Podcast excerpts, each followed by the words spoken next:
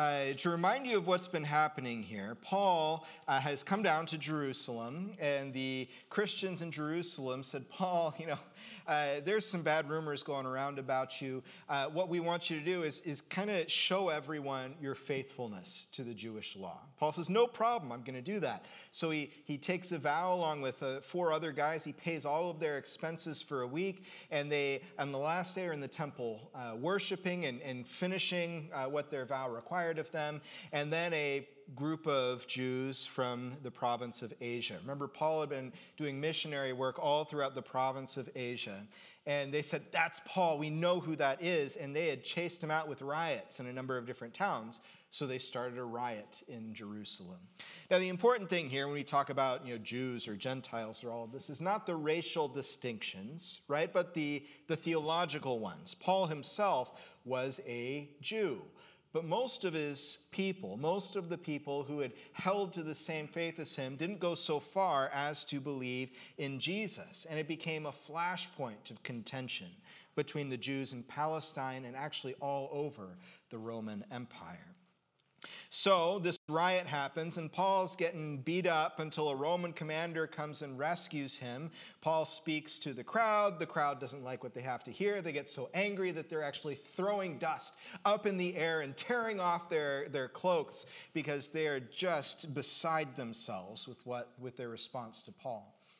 And so Paul is taken into the barracks, and there he establishes, Well, I'm a Roman citizen, which means you know, you're about to stretch me out and flog me to find out the truth, but you can't do that. You have to give me due process, right? In 21st century vernacular.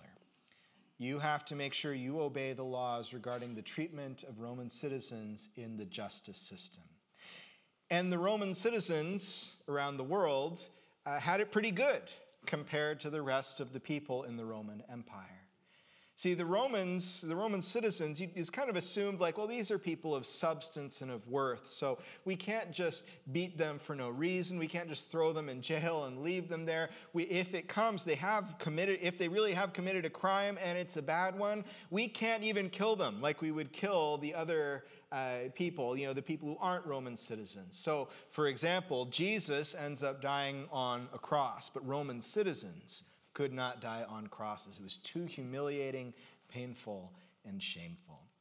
So it was good for Paul that he was a Roman citizen. He got special treatment. Now, I don't have anything to say about that this morning other than I hope our justice system treats everyone equally. Whether it does or not is a conversation that I'm not qualified to enter into this morning.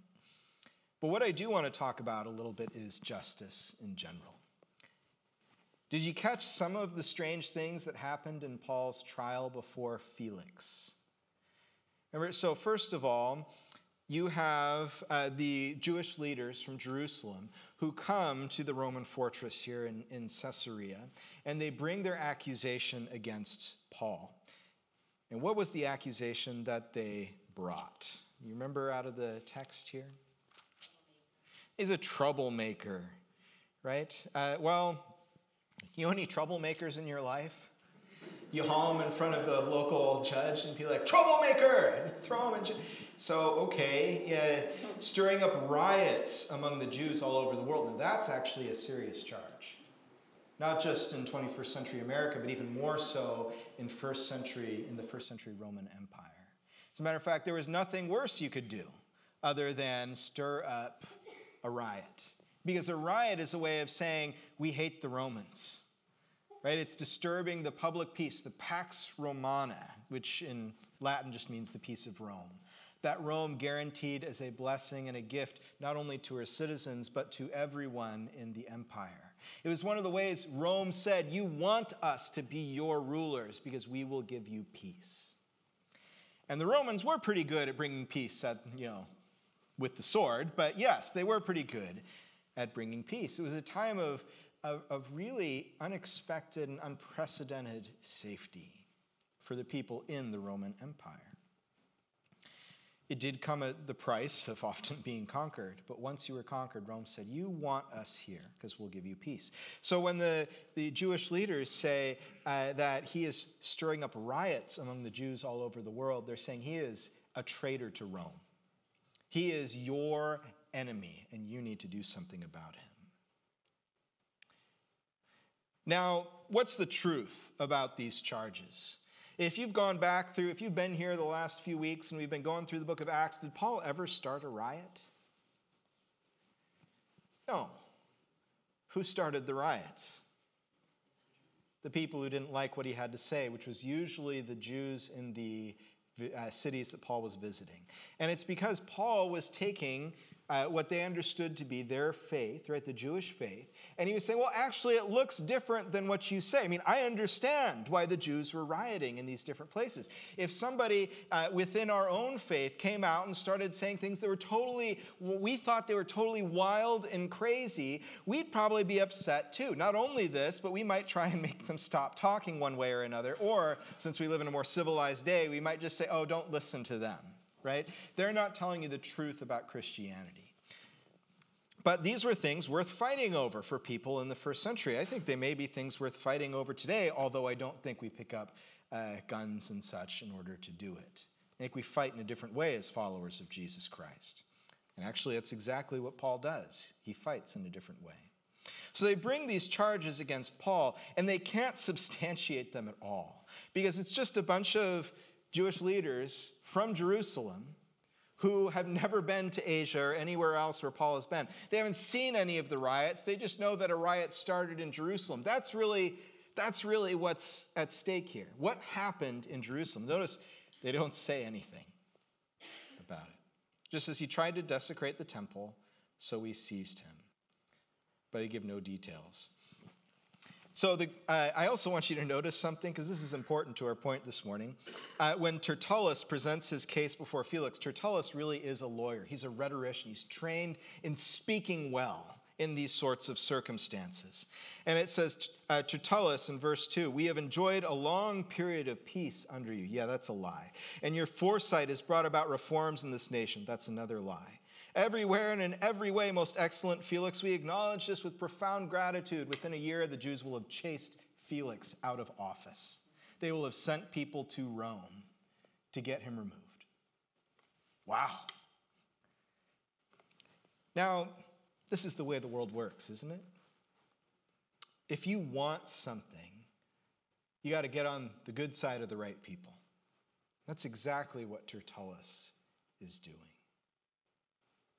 What does Paul do? When the governor motioned for him to speak, Paul replied, I know that for a number of years you have been a judge over this nation, so I gladly make my defense. It's kind of amazing what he leaves out, isn't it? He doesn't get, have any of the flowery language. He just says, I know you've been here a long time. You know what this is about, so I'm going to make my defense before you. I think there's an implicit sort of demand in Paul's language here where he's saying, you know the truth and you have the responsibility to make a ruling according to it. You've been a judge for many years, and I cheerfully make my defense. I'll tell the truth, now will you? And he says, Well, my accusers didn't find me arguing with anyone at the temple. They can't prove to you the charges they're making against me. However, I admit that I worship the God of our ancestors as a follower of the way, which they call a sect. I believe everything that is in accordance with the law and that is written in the prophets, and I have the same hope in God as these men themselves have, that there will be a resurrection of both the righteous and the wicked. So I strive always to keep my conscience clear before God and men. I will not engage in the lies of the people here. I won't even answer them straight out. I'm just going to tell you what happened. Just the facts, right? Who was it? What TV show did they say? Just the facts, ma'am? There you go, Dragnet. Yeah. Paul says, That's what I'm going to do. Just the facts. Probably didn't say ma'am. then listen to this in verse 22 Felix, who is well acquainted with the way, with the Christians, he knew all about them, he knew what had happened. He understood that the Christians weren't out there starting riots. He understood that the Jews were angry over some of the things that the Christians believed but he understood this was an internal sort of thing and it wasn't worthy of Rome's attention. So, what does he do? When Lysias the commander comes, he said, I will decide your case. Now, that's fair. Because on the one hand, you've got the Jewish leaders who are saying one thing, and then you've got Paul who's saying another thing, and then he says, I'll get Lysias, uh, Claudius Lysias is the guy who had arrested Paul in the first place, who sent the letter to Felix. Uh, actually, we, we skipped that. We didn't read about it, but uh, it's, um, I just want to go back to that letter for just a moment because uh, uh, it becomes clear that there's a plot against Paul's life. And so Claudius Lysias, the commander of the, the Roman soldiers here in Jerusalem, uh, says, Well, it's dangerous for Paul here. He won't find justice here. I'm going to send him to Caesarea. And he sends him with a huge guard of soldiers, almost 400 soldiers, we think, at one point, so that they won't be attacked along the way. And he sends this letter uh, to Felix to explain why he's sending Paul to him. And this is what the letter says uh, To His Excellency Governor Felix, greetings. This man was seized by the Jews, and they were about to kill him, but I came with my troops and rescued him, for I had learned that he is a Roman citizen. Remember how that story went a few weeks ago? It was, okay, there's a big riot. Here's the guy they're beating up. I'm going to grab and arrest him. And uh, nothing works. So I took him into the barracks and we were about to flog him when we found out he was a Roman citizen. Is this the way, you know, what's Claudius Lysias doing here? He's saying, look how great I am. Isn't it amazing? When it comes to getting justice for Paul, what's Claudius Lysias concerned with? Himself, his good name. When it comes to deciding for justice toward Paul, what is Felix concerned with? Do you remember at the end of the passage? What was he hoping to get from Paul? He kept calling him in. Paul, tell me more. What did he want? A bribe. A bribe. Is it surprising to you that sometimes the legal and justice systems in our world don't work the way they're supposed to? That's a no. Someone said they're not surprised at all. it doesn't work because often, well, the, the problem with our legal system is that we're a part of it, right? Despite our best efforts, we show favoritism. Despite our best efforts, we don't have all the information. Despite our best efforts, our justice often is a lot less than it should be. So here's my question. What do we what does Paul do in response? How does Paul respond?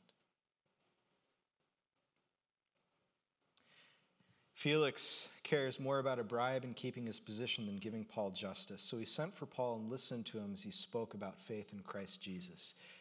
Did Paul say, You know, Jesus loves you so much, He'd love you even a little more if you let me go. I'll put in a good word for you. Does Paul say, you know, Felix, let me just give you all the, all the good and easy stuff so that you'll be inclined to decide for me? As Paul talked about righteousness, self control, and the judgment to come, Felix was afraid and said, Oh, that's enough for now. You can leave. When I find it convenient, I will send for you. Paul just keeps telling the truth, doesn't he? He tells the truth about his circumstances. He, didn't, he didn't uh, throw mud, did he? He didn't say, These guys are the worst. I can't believe you're going to listen to these Jewish leaders. You yourself know. I mean, they're, they're just appointed to their leadership positions based on how much they can pay you. Do you think they're going to give you the truth in this matter? He doesn't go about any of that, does he? Because the truth is enough for Paul. The truth is enough for Paul. Was the truth enough for Felix, though? No. No. How's Paul going to respond to that? When two years had passed, Felix was succeeded by Porcius Festus, which is understating the way he went out as if it was like, yeah, okay, man, you come on in and take over. Everything's fine. Nothing's going wrong. No, he, he was in danger of losing his life over how things had gone in Judea and tensions were at an all time high between the Jews and the Romans. So, three days after arriving in the province, Festus went up from Caesarea to Jerusalem, and the chief priests and the Jews hadn't forgotten about all of this. This is two years later, and they're still trying to get Paul killed. They requested Festus as a favor to them to have Paul transferred to Jerusalem because they were preparing an ambush to kill him along the way. Not interested in justice there. And Festus answered, Paul is being held at Caesarea, and I myself am going there soon. Let some of your leaders come with me, and if the man has done anything wrong, they can press charges there. So says, We're just going to do it all over again, right? How frustrating do you think that must be for Paul? Has he done anything wrong? Nope.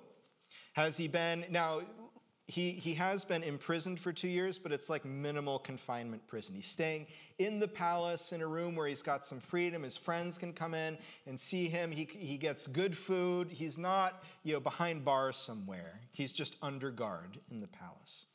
But yeah, after two years, I bet he's thinking, I can't remember the last time I went outside. I got a lot of work to do out there, a lot of places to go and people to see. These walls are getting pretty boring. And all because I'm not getting justice.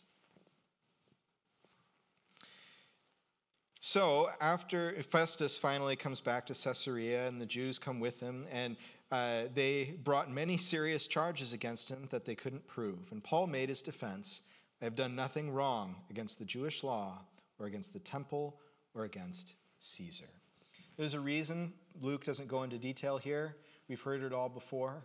You know, they bring charges they can't prove. Paul tells the truth of the matter. No one's really interested in that. So Festus, wishing to do the Jews a favor. Why would he want to do that? He's a new governor in a region where there are constant revolts, where the last governor had tried to deal with everything by killing everything that moved that looked like it might make trouble. And Festus comes along and says, Well, that didn't work. I need a new way of doing it maybe I can do the Jews a favor. What's justice, right? I mean, and, and even think about it in this way. Maybe Festus thinks to himself, I don't know that this is what he thought to himself, but it would be very reasonable to say, think of all the justice I could give if I just don't give justice in this one case. You ever felt like that? The ends justify the means, right? Think of all the good that will be done if I just do a little bit of evil over here. Who's Paul anyway? What does he really matter? Is this significant after all? Festus, wishing to do the Jews a favor, said to Paul, Are you willing to go up to Jerusalem and stand trial before me there on these charges? And Paul knows there's probably a plot to end his life.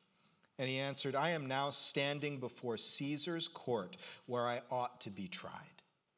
I have done nothing wrong to the Jews, as you yourself know very well. If, however, I am guilty of doing anything deserving death, I do not refuse to die. But if the charges brought against me by these Jews are not true, no one has the right to hand me over to them. I appeal to Caesar. And after Festus had conferred with his council, he declared, You have appealed to Caesar, and to Caesar you will go. Okay, so what happened here? Let me give this to you as briefly as I can.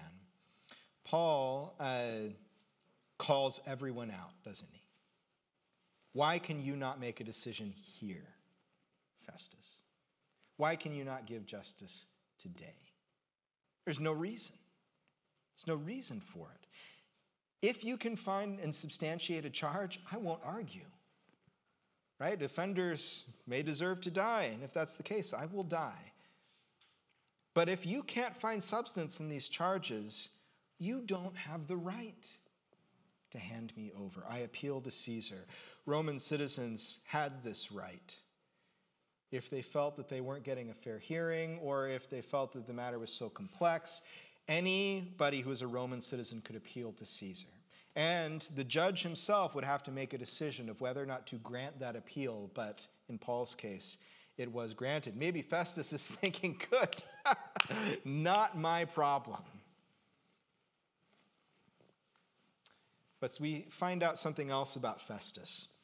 A few days later, King Agrippa, the grandson of Herod the Great, uh, who we meet, of course, during the Christmas season, the king of the region when Jesus was born, King Agrippa and Bernice arrived at Caesarea to pay their respects to Festus, right? He's the new official, so the other officials come in, you know, they get together and figure out how they can work together and eh, size each other up. And Festus discussed Paul's case with the king. He said, There is a man here whom Felix left as a prisoner.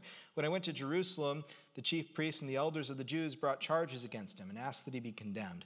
And I told them that it is not the Roman custom to hand over anyone before they have faced their accusers and have had an opportunity to defend themselves against the charges. Yeah, did that happen? No. When they came here with me, I didn't delay the case, that's true, but convened the court the next day, and his accusers uh, charged him with strange things. They didn't charge him with any of the crimes I had expected. Instead, they had some points of dispute with him about their own religion and about a dead man named Jesus, who Paul claimed is alive.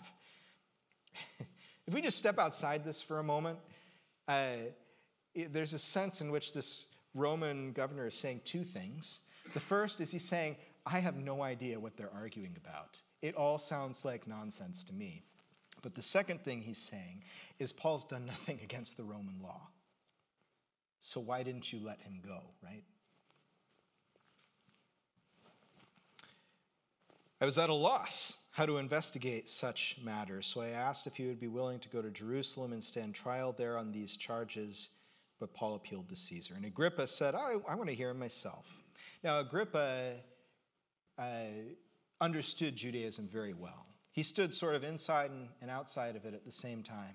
But in uh, 66 AD, there will be a huge war. The Jews will finally revolt against Rome. It will end in about 70 AD when Rome comes in and completely destroys Jerusalem and everything there. So the big conflict is coming up. And during that conflict, Agrippa and Bernice will do everything they can, first of all, to get the Jews to stop revolting, and secondly, to make the Romans go easy on them. So these two really know and understand and care about the Jews. So they all come. It says they, uh, next day, Agrippa and Bernice came with great pomp and entered the audience room with the high ranking military officers and the prominent men of the city. This isn't happening in a back room. Everybody is about to hear this. And at the command of Festus, Paul was brought in. Uh, Festus says some flowery stuff to King Agrippa and explains what they're doing. And then Agrippa says, You have permission to speak for yourself to Paul. And so Paul motioned with his hand and began his defense. I don't know if you're aware of this, but in ancient Roman society, there were whole books written on you know, the sort of movements that you, you would hold your hands like this and you would gesture appropriately throughout the whole thing. And if you were getting more emotional, you would gesture you know, more widely. And if, if you were just doing little, you'd be just kind of like this. And you'd move your head along with your hands everywhere you went. So Paul is, is educated in this, and, and he stands up as a sophisticated man before King Agrippa. And he tells his story. As a matter of fact, not just his story, he tells the story of Israel. But he says, The Jewish people all know the way I've lived ever since I was a child. From the beginning of my life in my own country, he's from Tarsus, which is in modern day Turkey, and also in Jerusalem. They can tell you themselves that I conform to the strictest sect of our religion, being a Pharisee. And now it is because of my hope in what God has promised our ancestors that I am on trial today. He says, It's not just me that's on trial, it's our very faith as Jews together. Are we going to follow Jesus or not? Is where Paul will take us. So Paul goes through and he, he tells this whole story and he talks about how he met Jesus on the road to Damascus as he's traveling to gather up the Christians and kill them if he can because he's an enemy of Jesus at this point. As he's on the road to Damascus, he meets the risen Jesus on the road. And he says, maybe with more detail here than anywhere else, about noon, King Agrippa, as I was on the road, I saw a light from heaven, brighter than the sun, blazing around me and my companions. We all fell to the ground, and I heard a voice saying to me in Aramaic, Saul, Saul. Uh, if you don't remember, Paul's original name was Saul. Saul, Saul, why do you persecute me? It is hard for you to kick against the goads. What an interesting thing to say. A goad, of course, I don't know this because I'm a country person because I had to look this up. But if you have a livestock that pulls a cart or something, you know, a carriage, whatever, you might know what a goad is. It's a little sharp thing that keeps the animal from kicking back. And Jesus is saying that's what your life has been like. You're finding that there are, you, you want to go one way and there's something constantly forcing you another, and it is painful in your life. And people have interpreted this maybe as Paul really knows the truth about Jesus, but he's resisting it. But I think it's more likely that Paul, living under the law, felt like he was living with these goads that were constantly telling him, Don't go that way. You're not good enough. God could never love you and accept you. And Jesus is, by implication, saying, With me, you don't have to kick against those goads. With me, you have a real freedom. Paul says, Who are you, Lord? I am Jesus, whom you are persecuting. Keeps telling his story. So then, King Agrippa, I was not disobedient to the vision from heaven. I started telling everyone about Jesus everywhere because he's changed my life. God has helped me to this very day, so I stand here and testify to small and great alike, King Agrippa. I'm saying nothing beyond what the prophets and Moses said would happen. It's in our scripture. The Messiah would suffer, and as the first to rise from the dead, would bring the message of light to his own people and to the Gentiles. This is quite a moment in the story. At this point, Festus interrupted Paul's defense. You are out of your mind, Paul, he shouted. Your great learning is driving you insane. I imagine it's this combination of Paul's absolute sincerity as he delivers this message and the craziness of what Paul is saying. A guy who died on a cross, rose from the dead, appeared to me on the road, and changed my life. And he can change your life too. And Festus is all like, dude, do you know how crazy that sounds? In, you know, Southern California language. Dude. I'm not insane, most excellent Festus, Paul replied. What I am saying is true and reasonable. The king is familiar with these things. Remember, I said he's not outside of Judaism, and I can speak freely to him. I am convinced that none of this has escaped his notice because it was not done in a corner. King Agrippa, do you believe the prophets? I know you do. And Agrippa said to Paul, Do you think that in such a short time you can persuade me to be a Christian?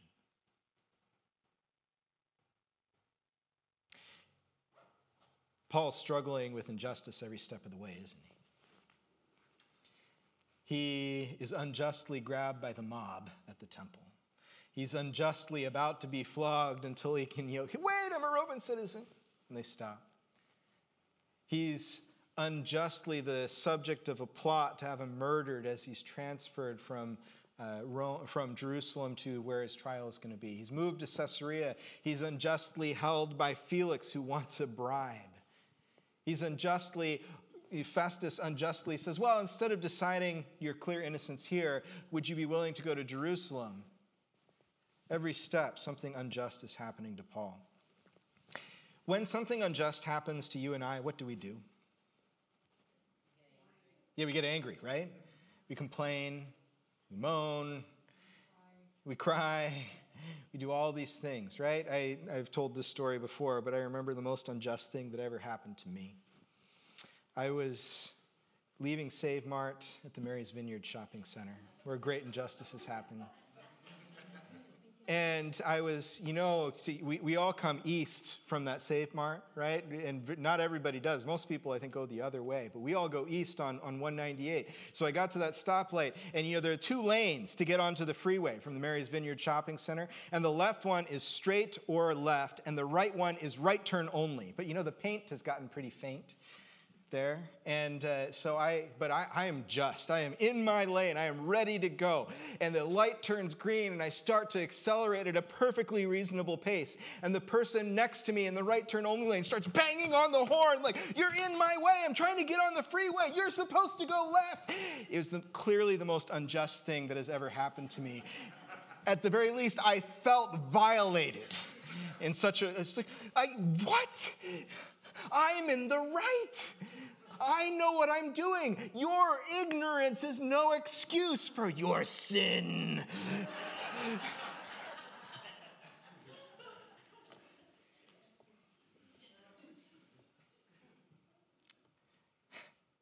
Anyone else have a story like that? same story. It was you.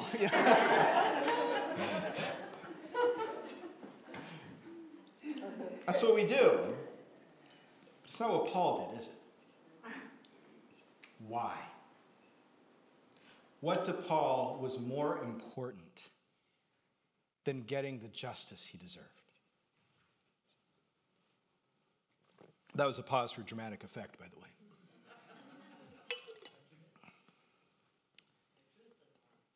The truth, but specifically, what about it?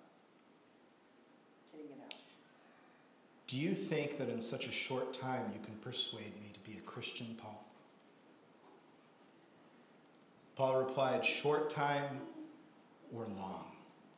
I pray to God that not only you, but all who are listening to me today may become what I am, except for these chains.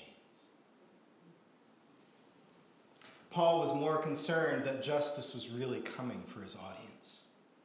Paul was more concerned for what Felix's waiting for a bride meant for him, for Felix, than what it would mean for Paul.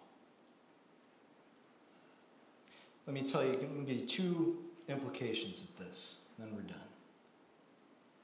First reason Paul was more concerned for that is because Paul was certain that where Jesus went, Paul would follow. He understood that he wasn't standing unjustly accused before Felix and Festus and Agrippa and anyone else absent the presence of Jesus Christ, because Jesus had stood the same way. Not only this, but Jesus, although he was sentenced to death by the Roman authorities, although he died on the cross, he did not stay dead. This is the very hope that changed Paul's life and sent him all throughout the known world so he could tell people about Jesus Christ. Paul was convinced that whether he received justice today or not, ultimately Paul would be vindicated by God and would live forever with him. He could stand a little earthly injustice because he would eternally receive justice in Jesus Christ.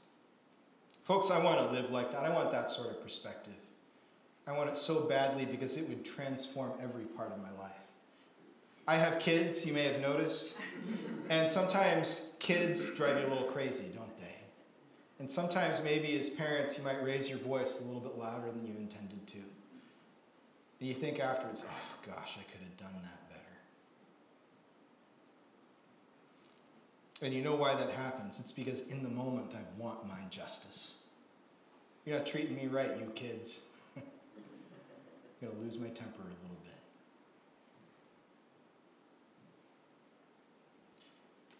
Second thing I think we ought to draw from this. The first is hey, we're going to get justice in Jesus Christ.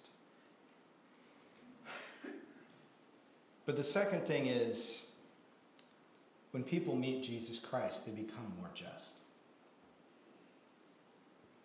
You know, we are sitting here this morning, and I get this story is kind of wild, isn't it? This story of, of Felix being so corrupt and wanting a bribe, and, and Festus being willing to compromise his principles anywhere so he can get along with the people and keep his power.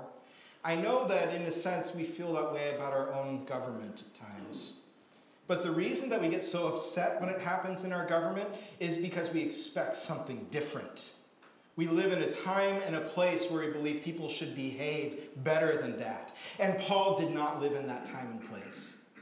You notice that Paul, he doesn't call them out for their hypocrisy on those different things. He doesn't say, Felix, you just want to bribe him. That's wrong. Paul's like, Of course you want to bribe. That's the way the world works. Not that Paul thought he should pay the bribe or Felix should want to bribe, but he didn't expect anything different. And I think that we need to understand that the reason we have been conditioned to believe that our judges should actually be just has a lot to do with the influence of Christianity on the Western world. Uh, there's a, a guy named, oh, I can't remember his name, but there's a book that came out a couple of years ago called Dominion and it basically tells stories from Christian history. And the guy who wrote this is not a Christian, by the way. Uh, it tells stories from Christian history that demonstrate momentous changes in the social life and how they came from our Christian faith. Things like the end of slavery. Things like, eh, because, you know, slavery is universally practiced around the world. There hasn't been pretty much any society that doesn't do it. But it was in the West where slavery first became great evil. and where it was dealt with. Not because the West is so great, but because in the West we got to know Jesus longer than just about anybody else. See, Jesus makes us more just. And when Paul is confronted with injustice, he says the best way to make these people just is to point them to Jesus. And maybe that might change the way we, we interact with our world today.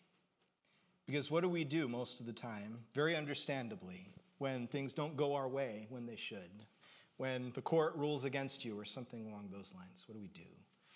We yell, we complain, we talk about how unjustly we've been treated. Notice Paul does none of that. Paul instead says, I'm concerned about what this ruling means for you more than I am for me. Because he's free in Jesus to do that.